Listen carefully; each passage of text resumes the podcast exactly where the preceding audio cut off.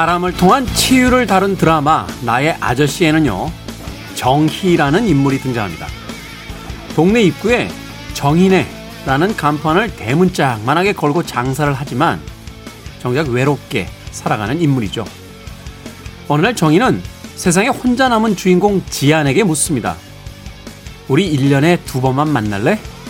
설하고 추석에. 지안이 웃으며 고개를 끄덕이자 정희는 말합니다. 신난다. 인생 숙제 끝. 설하고 추석에 만날 사람만 있으면 인생 숙제 끝난 거야. 행복한 숙제들 잘 하셨습니까? 김태훈의 시대음감 시작합니다.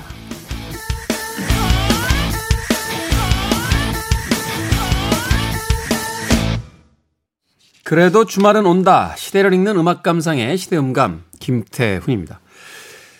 명절에 만날 사람이 있으면 설하고 추석에 만날 사람만 있으면 인생 숙제 끝난 거다. 이게 무슨 이야기일까? 아, 곰곰이 생각해 봤습니다. 점점 핵가족화되고 최근에는 핵가족이라는 단어도 거의 쓰지 않죠. 이제 1인 가구, 어, 1인 가족의 시대가 어, 도래하고 있는데 명절 때 만날 사람이 없다 하는 아마 이야기들을 이렇게 돌려서 어, 물어볼 수도 있을 것 같습니다.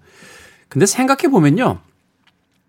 세상에 모든 사람이 다 가족이 있고 나만 없으면 나 혼자 보내야 되지만 옆집 아저씨나 건너집 아줌마 어, 그리고 밑에 집의 학생도 혼자면 우리끼리 만나면 되는 거 아닙니까? 명절 때. 그렇죠. 사실 생각해 보면 멀리 있는 친척보다 가까이 있는 친구나 이웃들에게 더 많은 도움을 받을 때가 있습니다. 그래서 사실은 이웃 사촌이라고 하는 과거의 어떤 단어들도 어, 떠오르게 되는 그런 대목이 바로 이 명절 때가 아닐까 하는 생각이 듭니다. 올해는 특히 정부가 이 비대면 명절을 권유했기 때문에 고향에 가지 않는 분들, 못 가시는 분들도 꽤 많으실 것 같은데 그러다 보면 남겨진 사람들 또 누군가를 기다리는 사람들이 외롭게 느낄 수도 있는 그런 시기이기도 합니다. 그럼에도 어, 옆집에서 맛있는 송편을 가지고 오신 한 아주머니가 아, 올해는 아들 내외 안 내려왔어? 뭐 어때? 우리끼리 밥 먹고 어, 송편 나누지. 라는 이야기를 건네거나 올해는 고향에 안 가? 라고 했을 때 어, 올해는 못 갈 것 같다. 그래? 그럼 동네 편의점 앞에서 우리 가볍게 맥주나 한잔 할까? 하는 사람들이 있다라면 그 명절도 그렇게 나쁘지 않을 것 같다 하는 생각 해보게 됩니다. 그리고 어쩌면요. 점점 그런 모습들이 늘어나는 시기가 되지 않을까. 사회학자들이나 과학자들이 이야기하고 있는 것처럼 BC와 AD의 개념이 바뀔 것이다. Before 코로나 그리고 After Disease라고 하는 코로나 이전과 이후로 나눈 새로운 풍속도가 만들어질 것이다. 하는 이야기가 먼 미래가 아닌 바로 우리 앞에 바짝 다가가 있다. 하는 생각 해보게 됩니다. 김태훈의 시대 음감, 시대 이슈들 새로운 시선과 음악으로 풀어봅니다. 토요일과 일요일 오후 2시 5분, 밤 10시 5분 하루 두 번 방송되고요. 팟캐스트로는 언제 어디서든 함께 하실 수 있습니다. 테일러 스위프트의 음악 준비했습니다. 연인만 있으면 되지 않겠습니까? Lover.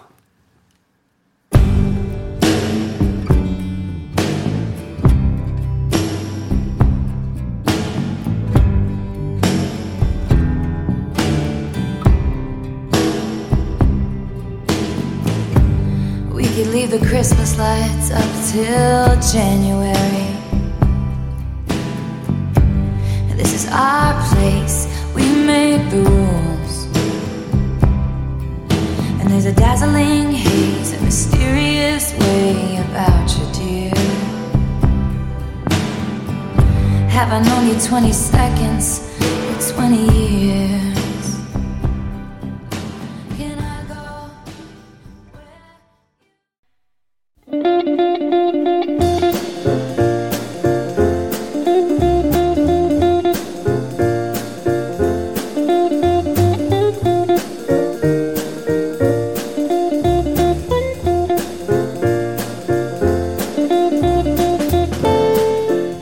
싶은 얼굴들을 마음껏 볼 수 없게 된 유례 없는 명절. 어딘가 허전한 기분을 느끼고 계신다면 함께 해주십시오.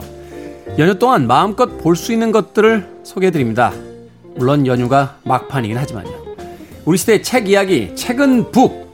정현주 작가님 그리고 생선 작가 나오셨습니다. 안녕하세요. 안녕하세요. 네, 안녕하세요. 자, 비대면 시대. 심지어는 저희 지금 녹음하고 있는데요. 양쪽에 칸막이 있어요. 네. 참 이런 시대가 올 줄 우리가 상상이나 했겠습니까? 이렇게 하고 얘기해야 될거 같아요. 똑똑똑. 그러니까요. 칸막이. 아니 왠지 그거 같지 않아요? 그 표 파는 데 있잖아요. 매표소 같아요. 매표소. 예. 기- 그래서 아저씨 여기 춘천행이요? 이런 거 하면 표 내주고 그러는 것 같아요. 춘천에 많이 가보셨구만. 아니에요, 아니에요, 아니에요. 네. 누구랑 그렇죠. 갔을까요? 자, 이번 명절 어떻게 챙기고 계세요? 어, 정현주 작가는. 저희는 서점 계속 열었고요. 아, 계속 여셨어요? 네, 저만 잠깐 쉬었어요.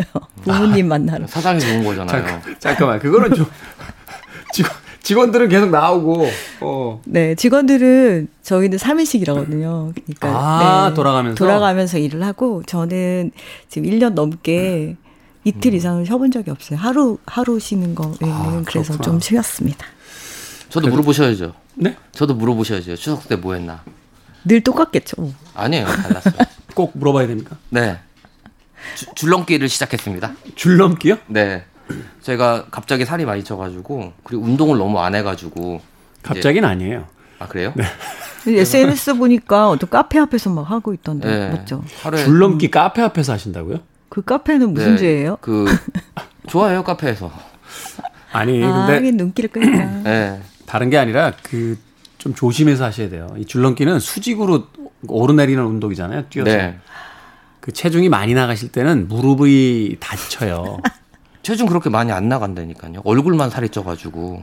네. 아니, 저는 진짜 생각해서 해드리는 이야기예요. 그 살 빼실 때, 그 특히나 이제 딱딱한 아스팔트 같은 공간에서는 이 수직으로 뛰어 올랐다 아. 떨어지는 사실은 그 운동 선수들 중에 무릎을 제일 많이 상하는 게 이제 배구 선수들이라고 그래요. 이 수직 점프를 많이 뛰기 때문에 그래서 사실은 줄넘기는 조금 살을 빼신 다음에 좀 가벼워진 다음에 네 거기까지 하겠습니다. 자 김태훈의 시대음감 오늘 책은 북 정현주 작가와 생선 작가 두 분과 함께합니다. 오늘 정 작가님이 골라온 책부터 먼저 만나보겠습니다. 어떤 책 가져오셨습니까? 네, 추석을 주제로 골라왔는데요. 이제 추석이 거의 다 끝나긴 했지만 요즘 추석 연휴면은 보통 여행이 너무 가고 싶은데 올해는 못 갔잖아요. 전 세계가 코로나 블루도 블루입니다만 여행 좋아하시는 분들 이 여행 못 가서 우울해지신 분들 굉장히 많으세요. 네. 그럼 어디를 여행하면 좋을까? 여행을 너무 가고 싶은데 그래서 이 책을 가지고 왔는데요. 집에서 보내는 여, 집에서 떠나는 여행을 주제로 가져갔어요. 집에서 떠나는 여행. 네. 책의 제목이 네. 하나는 내 방, 아, 책의 제목이 아니고 테마의 주제인데, 내 방 여행하는 법이라는 책이 있어요. 내 방 여행하는 법. 네. 좀 어, 짜증나지 않아요? 뭐라도 하긴 해야 될것 같고. 네, 맞습니다.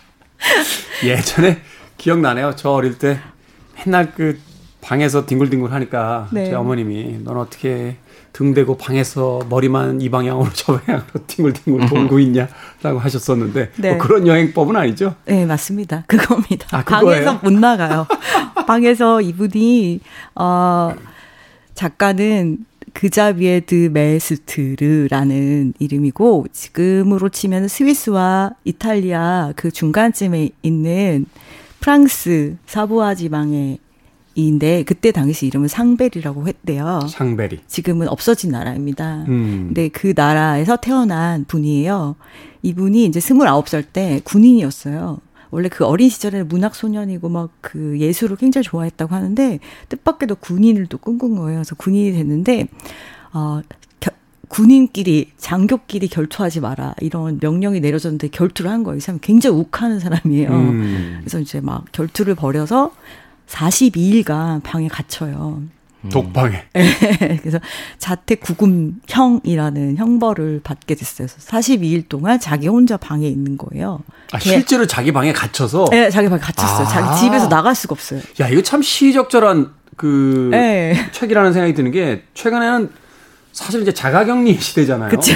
그리고 이제 해외 여행을 하시거나 혹은 어떤 접촉자가 됐을 때 네. 그럴 때 이제 자가격리를 하게 되는데 아 실제로 방에 갇혔던 분의 이야기. 네, 네. 이제 벌을 받는데 감옥에 가는 대신에 집에 있어라. 그래서 집에 음. 있게 됐어요. 그 집에 있으면서 할 일이 없잖아요. 개 한 마리랑 이제 같이 있는 거예요. 물론 이제 하인들이 밥은 지금 우리 하- 우리처럼 자가격리 때 밥 갖다 주듯이 밥은 갖다 주는데 나머지는 아무것도 할 수 없는 거예요. 그래서 집안에서 뒹굴거리다가 글을 쓰기 시작했어요. 음. 상상력에 상상으로 많은 생각들을 하게 되는 거예요. 뭐 예를 들면 뭐 초상화가 있는데 어 초상화 걸려 있으면 그 여인을 상상하는 거죠. 그 안에 있는 아름다운 여인. 이제 자기 막 먼지를 털어줘요. 음. 먼지를 터니 그 안에서 아름다운 여인이 나왔다. 뭐 이런 얘기들을 이제 막 적어 내려가기 시작하는데 잠깐만 상상이 아니라 조금씩 미쳐가고 있는 거예요. 그렇게 해서 이 한 권을 42일간 적은 거예요. 그리고 형한테 이제 주면서 형 내가 42일 동안 자택에 이렇게 가택 구금령을 견디며 이거를 썼어. 형 한번 읽어봐. 이러면서 형만 읽어. 아무한테 보여주지 마. 그런데 형이 딱 읽어본 거 재밌으니까 출판사로 바로 보냈어요.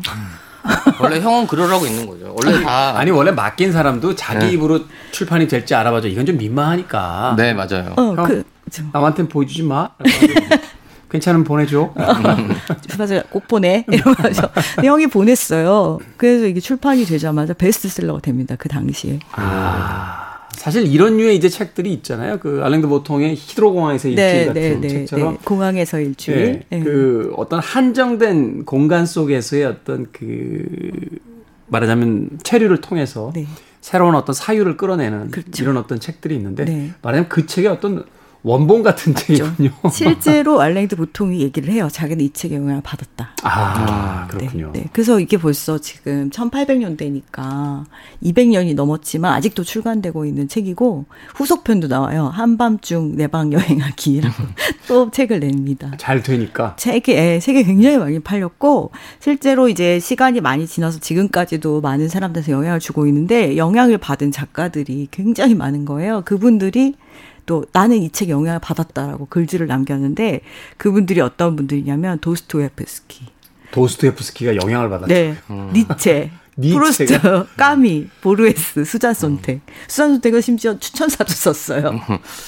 결투하다가 방에 40일 동안 갇힌 한 남자가 네. 먼지 쌓인 액자를 털면서 네, 사랑을 꿈꾸고. 아름다운 여인이여 그대는 네. 어디서 왔나요 하는 그 네. 몽상과도 같은 이야기들을 네. 심지어 지금하고 비슷한 게 지금 밖에서는 사육제가 열리던 시즌이었대요. 축제가 벌어지고 있는 네, 막 나가고 너무 나가고 싶은데 자기들 집에서 초상화를 보면서 여인과 사랑을 나누는 꿈을 꾸고 그런 이야기들이 적혀 있는데 또 이책 그 정현주 작가님의 서점에서 파는 책입니까? 예, 팔고 있습니다. 제가 사겠습니다 지금 아, 네, 재밌습니다. 되게 짧, 짧게 많은 네. 글들이 적혀 있어요. 가지고 오신 김에 제가 사도록 할 테니까 네. 배송비 붙여서 팔아야죠. 아 지금 배달을 가지고 오셨는데 왜 배송비를 붙여요? 아, 그 그- 아직 차례 아니에요. 그 네? 가- 계속 거의 노트에 낙서하고 계신데. 때마침 제가 새 책을 가지고 왔어요. 아 그렇군요. 아, 장사는 이렇게 하는 거예요.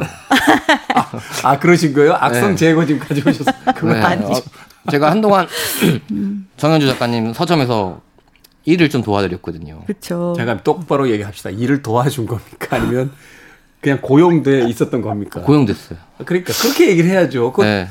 그런 분들 있어요. 꼭 남의 작품에 이렇게 점 몇 개 찍고 나서 밖에 나서 내가 다 썼다라고 하고 다니시는 분들 있는데 저 책 재고 많아요. 아니에요. 한 것밖에 없어요. 저 책 어, 사실 동네 책방이기 때문에 재고가 이렇게 뭐 다른 큰 서점처럼 이렇게 많은 건 아닌데 항상 저 책은 좀 잘 팔리는 스테디셀러기 네, 때문에 맞아요. 재고가 아니라 계속 재입고가 되는 네, 네, 책이군요. 네. 네. 오세요. 깨끗하잖아요. 새로 네. 들어왔어요. 저이 칸막이 위로 주십시오. 네. 네, 알겠습니다. 어, 그래서 내가- 뒤에도 보면 알링드 보통 이름이 딱 찍혀 있고요. 어, 그러네요. 네. 추천사의 알랭드 보통이고 네. 수잔 손택의 네. 이름도 있고. 근데 네. 같은 맥락에서 보면 음. 어떻게 보면 우리나라에도 그런 책 이런 책이 있네요. 종류에 감옥으로부터의 사색. 아, 그러네요. 그러네요. 아. 그러네요.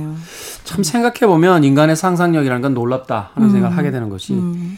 육체의 어떤 그 말하자면 봉쇄 속에서 어, 자신의 신체를 마음껏 다른 곳으로 이동해 갈 수 없는 그 자유를 박탈당한 상황들 속에서 네, 네. 내방 여행하는 법뿐만이 아니라 방금 생선 작가가 모처럼 음. 모처럼 정말 괜찮은 이야기 한마디 해주셨는데 이제 감옥으로부터의 사색 같은 네. 그런 상황 속에서의 어떤 어, 자신들의 그 머리를 사용한 어, 자유로운 생각들이라든지 글들 인간이 위대하다는 걸 느끼게 해주는 그런 책이 아닌가 하는 네. 생각이 듭니다. 네. 네, 그 자비에 같은 경우는 방에서 방으로 집, 집 안에 있으니까 음. 방에서 이쪽 초상화를 보다가 저쪽에 밥 먹으러 식탁으로 갈때 음. 뭘 이동수단이 있었어요.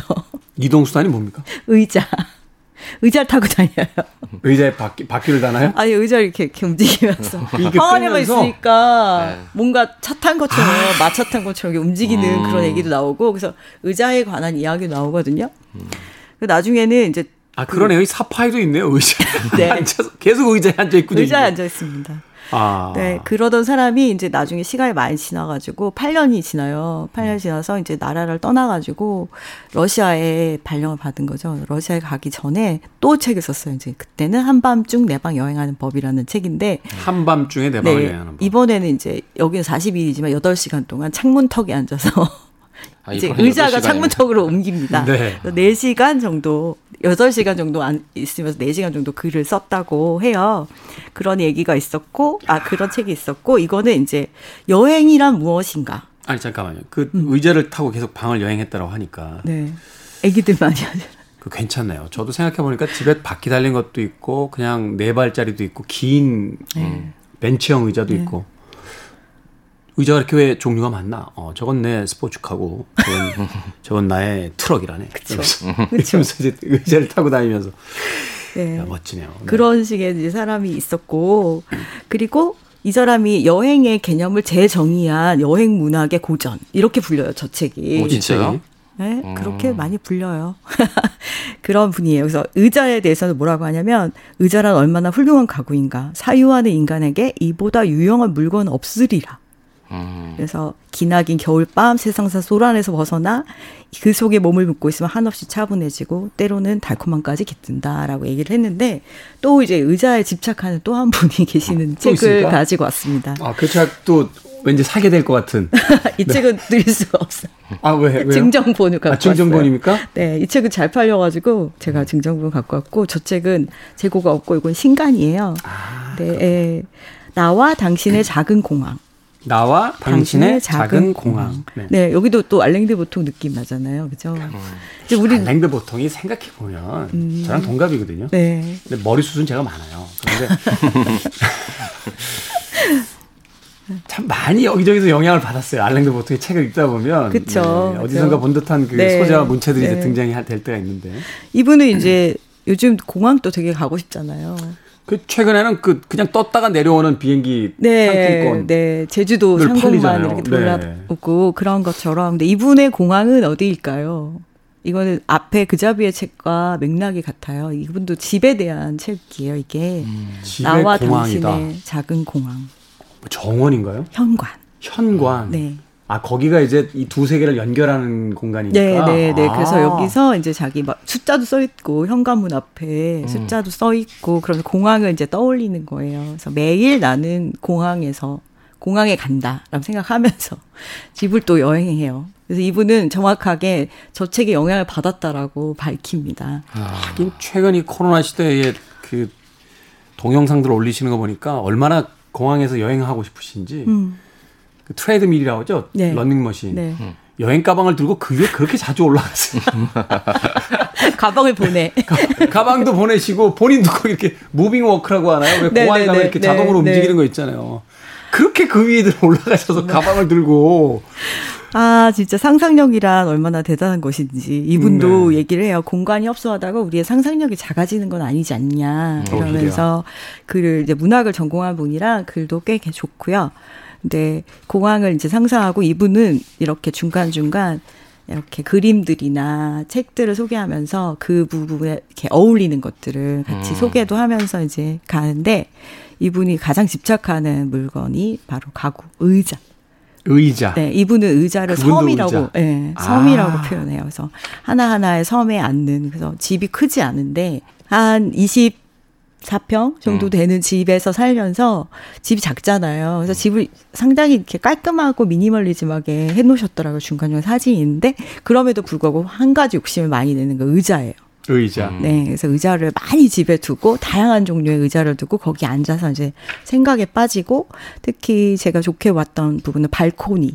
발코니. 네, 발코니에 의자를 두고 자기는 집을 남들은 남향이나 동남아향을 많이 선호하잖아요. 근데 이분은 남서향을 서양 집을 찾았는데 서양 집은 빛이 많이 들어서 어, 여름에 좀 안 좋으니까. 그이 해질 때 눈 시린 게 오래 가잖아요. 네. 길게 들어와서. 네. 근데 이분은 그 노을을 보는 것이 자신의 어. 행복인 거예요. 그래서 그쪽 발코니에다가 서양 서쪽으로 의자를 두고 거기에 앉아서 노을을 보면서 이제 하루의 고단을 잇는 그런 성격의 사람이에요. 그래서 그런 이야기들이 쭉 나와 있고 뭐 전등, 서재 이런 음. 곳곳에 대한 이야기들을 적어놨는데 상당히 처음에는 음 출판사에서 한번 검토해 주세요. 이분이 여기서 북토크하고 싶대요. 그래서 이제 검토를 했는데 처음에 조금 저 책을 워낙 읽었으니까 너무 비싼 거 아니야? 근데 점점 빠져들면서 참 좋았던 부분이 저 거실 부분이었는데 이분이 이제 자기 개인사도 얘기하거든요. 부모님 사이가 안 좋아요. 음.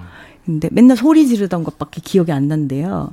근데 이분이 이제 결혼을 해가지고 자기 집에 부모님이 오셨어요. 근데 이 집은 이제 상상만 해도 이제 깔끔할 거 아니에요. 깔끔하고 그렇죠. 예쁜 집에 의자가 있고 테이블이 있고 TV는 없는 거예요. 근데 옛날에 자기 집 생각하면 항상 TV가 켜져 있고 엄마 아빠가 소리를 지르고 있었어요. 음. 근데 이 집은 TV도 없고 깔끔한 소파와 의자와 테이블이 있으니까 엄마 아빠가 정말 자기 평생 처음 본 광경이 펼쳐지는데 둘이서 소곤소곤 얘기를 하는 음. 거예요. 텔레비전이 있으니까 그, 소, 그 소리 때문에 우리가 목소리를 더 높였었는데 네, 네, 네. 고요 속에 머물자 자신의 네. 톤을 떨어뜨리기 시작하는 네, 네. 그리고 대화란 걸 할 줄도 모르던 분들이 티, 뭐 갑자기 음. 서로에게 말을 걸고 얘기를 나누는 모습을 보고 이 공간이 갖는 힘이라는 것이 무엇인가를 생각하는 부분이 되게 찡하고 또 재밌는 부분이 이분이 냉장고를 가지고 시를 써요. 이분 시인이죠, 근데 원래. 원래 이제 글을 문학을 전공했더라고요. 근데 냉장고가 너무 음 소리가 이제 많이 나는 거예요. 낡아가지고. 음. 그래서 거기서 나는 소리를 들으면서 자기가 어떤 시를 썼는데 되게 동시 같은 시를 썼더라고요. 근데 그 시를 읽다 보면 이제 그 할머니를 막 떠올려요. 여기서 할머니가 세상을 떠나실 무렵의 이야기여가지고 그래서 이렇게 시를 썼어요. 그날 밤에 냉장고는 웅웅거리며 안아달라고 했다. 처음엔 무시했다. 가슴을 따고 물을 마시고 맥주를 마셨다. 되게 유치하게 시작해서 뒤에 가면 되게 슬퍼지는 시를 쓰기도 하는 그런 작가분의 나와 당신의 작은 공항인데요. 네. 이 명절 때 지루하셨을 텐데 집에서 있느라 지루하셨을 텐데 한번 집을 재발견하는 시간을 가져보기에 좋은 책이라고 할 수 있습니다. 네. 표지에 보면 한 남자가 거실에요. 정말 무료에 찌들어서 옆으로 누워 있어요. 그 위에서 고양이 한 마리가 아, 쟤 뭐하니? 표정으로 쳐다보고 있는 네. 네, 굉장히 뭐라고 할까요? 어, 이 코로나 시대에 예, 자기 방에 갇혀 있는 많은 사람들을 대변하는 듯한 그런 음. 네. 표지가 참 인상적입니다. 네. 그리고 상상력이 우리를 어떻게 구원할 수 있는가를 보여줄 수 있는 좋은 책이에요. 얼마 전에 왜 그 이태리에서 그랬나요? 자가격리된 사람들이 그 발코니에 나와서 왜 그 오페라를 네, 막 네. 그 장면들을 보면서 제가 제 개인 SNS에 그런 글을 적었었는데 결국은 사람들이 이길 거다라는 음. 것을 그 장면을 통해서 우리가 만나게 된다라고 네. 하는 제가 좋아요 눌렀어요. 아, 냉장고하고 할머니 이야기 하셔가지고 생각나는데, 저희 할머니가 꽤 장수하셨거든요. 지금은 돌아가셨지만, 107세까지 진짜 잔병 없으시고, 이제 살다가 주무시다가 돌아가셨는데, 저희 이제 항상 한 평생 이제 저희, 저랑 같이 살았어요. 근데 어느 날 제가 초등학교 때였거든요. 집에 오는데, 할머니가, 니네 엄마가, 그러니까 우리 엄마가 냉장고 문을 잠갔다고.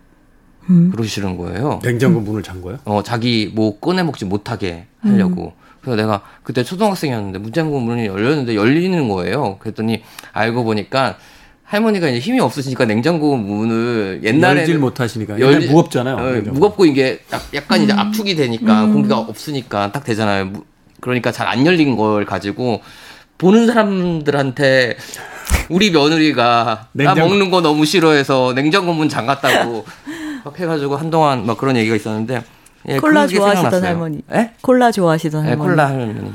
항상 콜라를 시켜요. 카페에 가면. 그래서 네. 그걸 가지고 할머니 갖다 드리고 그랬어요. 그랬군요. 제가 저희 가족한테는 잘합니다. 명절이 되니까 생선 작가도 또 어, 돌아가신 할머니 생각이 났는지 할머니에 대한 이야기의 추억까지 냉장고에서 어, 소환해서 이야기해 드렸습니다. 음악 하나 듣겠습니다. 아, 몸은 갇혀 있지만 음, 마음은 저 바깥 어딘가를 여행하고 있겠죠.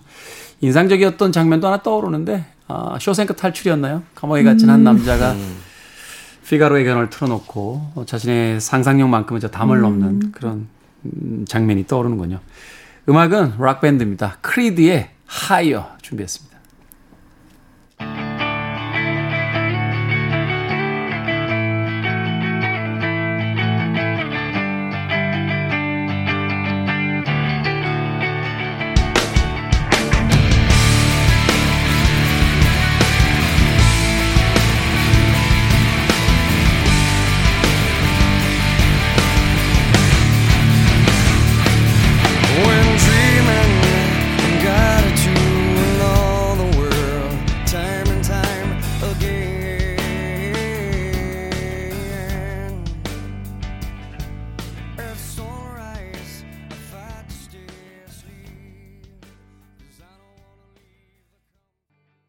김태훈의 시대 음감, 우리 시대의 책 이야기, 책은 북 함께하고 계십니다. 크리드의 Higher 듣고 오셨습니다.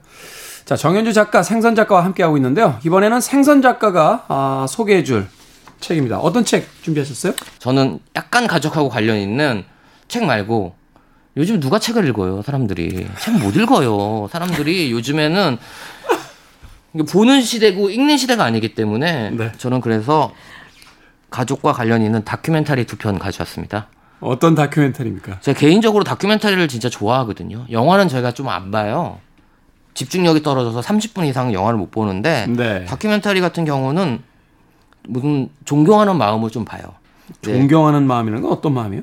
왜냐하면 뭐 영화나 이런 것처럼 물론 제작 기간이 길 수도 있지만 다큐멘터리는 아주 오랜 시간을 찍기도 하고 다른 장치 없이 인위적인 어떤 개입 없이. 네 그리고 거기 출연하는 사람보다 찍는 사람들이 더 대단한 것 같아요. 예를 들어 뭐 산에 관련된 다큐멘터리라고 하면 우리는 카메라만을 볼 수는 없지만 그 등반을 하는 사람들만 보지만 사실 그 카메라맨이 등반하는 사람보다 더 힘들거든요. 사실 저도 그런 생각 많이 했었는데 저는 이제 등산을 한참 할 때 그 다큐멘터리를 이렇게 보면 등반가가 그렇게 힘들게 올라가고 있는데 카메라맨은 카메라까지 들고 먼저 올라와서 찍고 있어요. 그래서 야, 참 대단하다.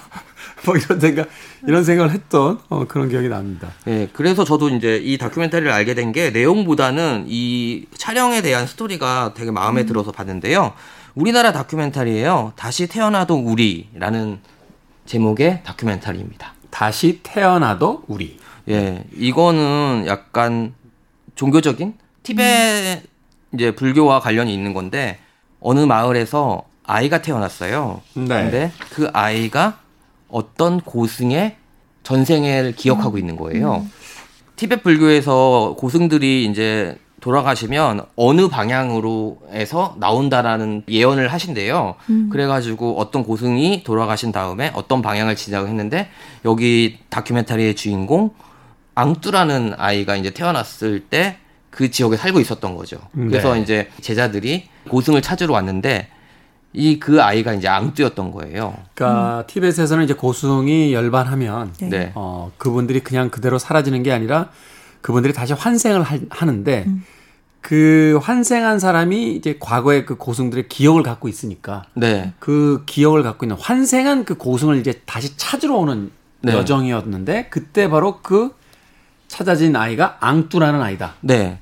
그래서 네살때 처음 발견돼서 이제 시험을 본대요. 사실 그 달라이 라마도 그런 네네네. 그런 인물 네, 아니에요? 네, 네, 그죠? 맞아요. 그래서 예전에 쓰던 물건들과 섞어서 막 이렇게 잡으라고 하면 다 그걸 잡거나 익숙한 사람들의 이름을 물어본다거나 이런 걸 한대요. 이 아이가 진짜 환생한 건가를 테스트했는데 네살때 이 앙뚜라는 아이가 그거를 다 마친 거예요. 음, 그래서 네.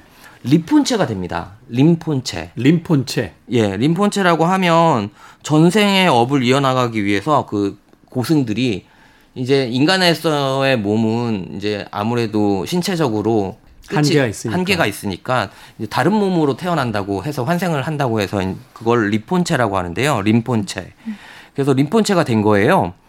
어느 정도 나이가 될 때까지는 그 티벳의 불교 사원으로 돌아가는 게 아니고 이제 교육을 해야 되는 거예요. 그래서 그 교육을 하기 위해서 이제 앙뚜라는 아이가 우르간이라는 60살 차이 나요. 스승님하고 같이 4살 때 집을 떠나서 같이 이제 머무는 내용을 9년 동안 촬영을 했대요. 9년이요? 네. 이거 한국 다큐멘터리 감독 두 분이서 하신 건데, 와, 이거 9년 동안 계속 촬영을 한 거예요. 그래서 자료도 엄청나게 많고, 앙뚜가 아주 어렸을 때부터 12살이 됐을 때까지, 막 이렇게 9년이라는 시간이 있었을 때부터 그 있었던 일들을 다 보여주거든요.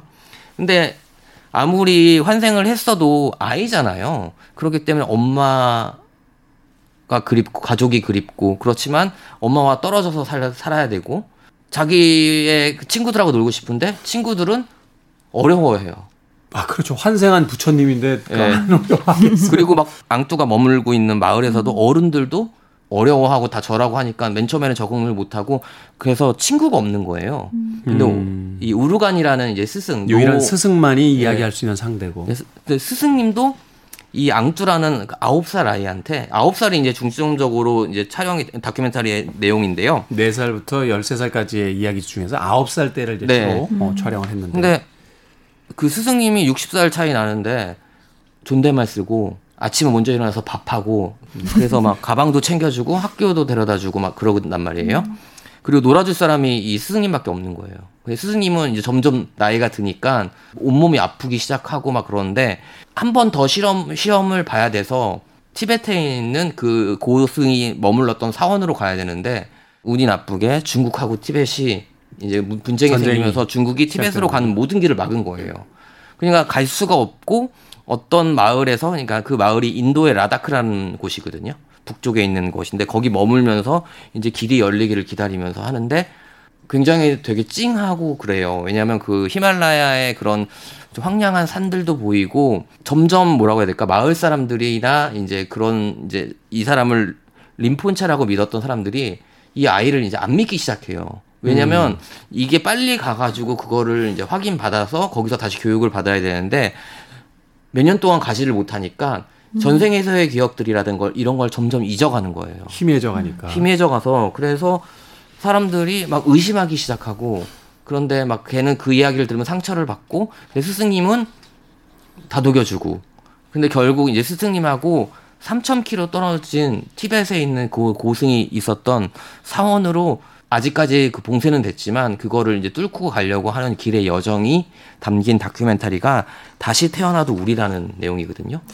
결국 이 다큐멘터리의 그 핵심은 나이든 스승과 그 젊은 꼬마 아, 어린 아이의 이제 로드무비인데 네. 그러니까 엄청 보면 눈물, 콧물 질질. 다 흘리고 제가 정혜주 선배한테도 말씀드렸던 것 같은데 근데 저는 이렇게 생각했어요. 어떻게 보면 스승과 제자에 관련된 이야기지만 저는 이제 우리들이 가족은 뭐야라고 물어보면 같은 밥상에서 밥 먹는 게 가족 아니라고 생각하는 분들도 많잖아요.